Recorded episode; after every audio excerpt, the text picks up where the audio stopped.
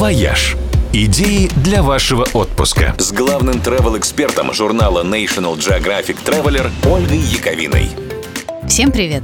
Считается, что чем старше человек, тем сложнее ему даются перемены, в особенности смена места жительства. Но вот бабушка Мадонна, которой сегодня исполняется 61 год, с треском сломала и этот стереотип. Пару лет назад, как раз накануне юбилея, певица переехала в Португалию – Теперь она живет в историческом пригороде Лиссабона Синтра, где на холмах над океаном стоят многочисленные дворцы португальских королей. По слухам, в одном из них поп-звезда и поселилась. На такие радикальные перемены Мадонна пошла ради своего приемного сына Дэвида, который учится в футбольной школе Лиссабонского клуба «Бенфика». Смена места жительства в столь почтенном возрасте стала для певицы источником не ностальгии, а вдохновения. Новый альбом «Мадам Икс», который вышел этим летом, целиком и полностью вдохновлен Португалией вообще, Лиссабоном в частности, традиционной португальской музыкой фаду и новыми друзьями. По словам Мадонны, идея альбома родилась у нее в маленьком баре Тежу в районе Алфама. Певица часто проводила там вечера, слушая выступления местных музыкантов. И многие из них в итоге приняли участие в записи альбома и в гастрольном туре «Мадам Икс». Бар теперь наверняка станет культовым. Впрочем, побывать в нем стоит не только и не столько ради шанса встретить Мадонну с друзьями, а они по-прежнему довольно часто проводят здесь время, но и для того, чтобы оказаться в самом сердце Лиссабона. Алфама – это единственный район старого города, который не был разрушен во время страшного землетрясения 1775 года. Когда Лиссабон отстраивали заново после этой катастрофы, улицы прокладывали строго параллельно и перпендикулярно друг другу. В Алфаме же, стоящей на крутом холме, улочки сплетаются паутиной, то переходя в крутые лестницы, то безнадежно теряясь среди двориков с виноградом, сохнущим бельем и ленивыми котами. И эта паутина, кажется, ловит души. Проведешь тут вечер и сам тоже задумаешься, а не остаться ли навсегда в Лиссабоне, как бабушка Мадонна. «Вояж» – радио 7 на семи холмах. «Вояж» Идеи для вашего отпуска. С главным travel-экспертом журнала National Geographic Traveler Ольгой Яковиной. Всем привет! Наверное, нигде на свете не отмечают День города так шумно и весело, как в немецком Дрездене.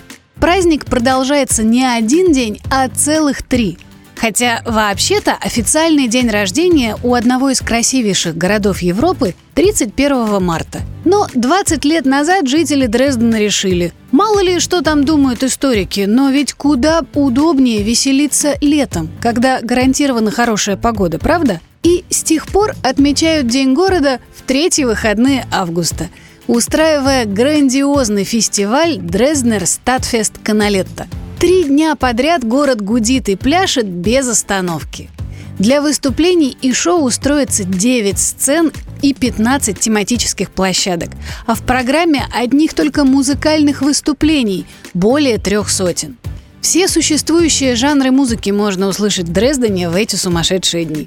На площадях и набережных открываются ремесленные рынки, реконструкторские городки и даже настоящий тропический пляж с пальмами, шезлонгами, коктейлями и диджейскими вечеринками – не прекращаясь, по всему городу идут спектакли, шоу, рыцарские турниры, спортивные соревнования, представления для детей, ярмарки, дегустации, выставки, мастер-классы, перформансы. В общем, огромный спектр развлечений для детей и взрослых, местных жителей и понаехавших туристов.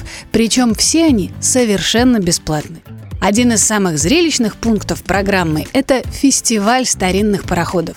А в Дрездене, кстати, работает самая большая в мире флотилия колесных пароходов, многим из которых больше ста лет.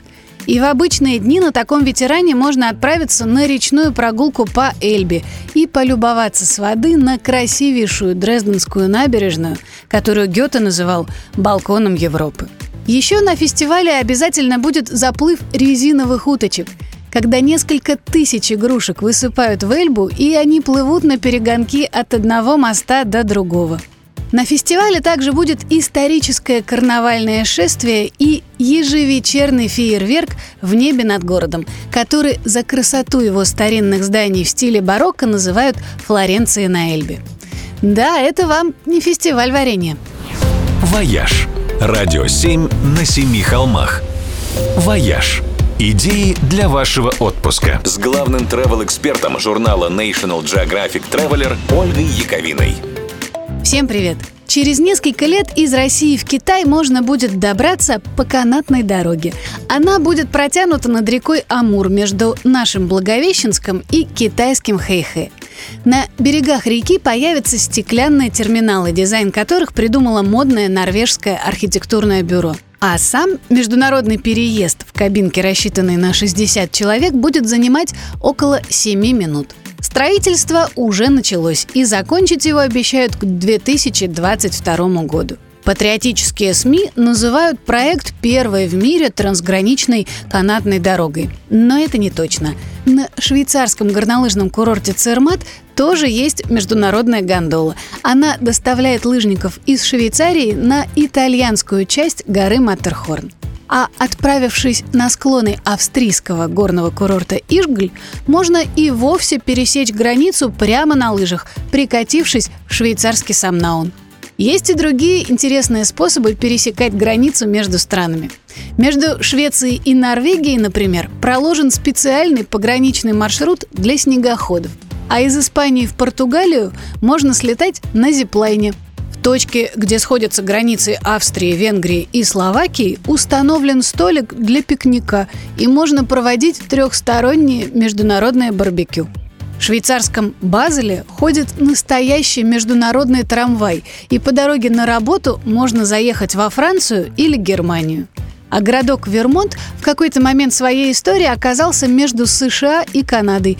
И теперь в местном оперном театре артисты дают представления на канадской сцене, а зрители смотрят на них из Штатов. Но, пожалуй, самая забавная пограничная ситуация в городке Барле, который представляет из себя этакий бельгийский Калининград на территории Нидерландов – Государственная граница здесь проходит прямо сквозь город, по улицам, кафе и жилым домам. И можно принимать душ в Бельгии, а завтракать уже в Голландии. В Барле, где живет всего 9 тысяч жителей, имеются два мэра, два городских совета, две почты, две телефонные сети и звонки между ними тарифицируются как межгород, и даже два футбольных клуба. А еще в разных частях городка действуют разные законы. В Нидерландах, например, бары должны закрываться раньше. И когда время выходит, посетители просто пересаживаются за столики на бельгийской стороне. Жаль, что не все границы в мире такие. Было бы круто. «Вояж» – радио 7 на семи холмах –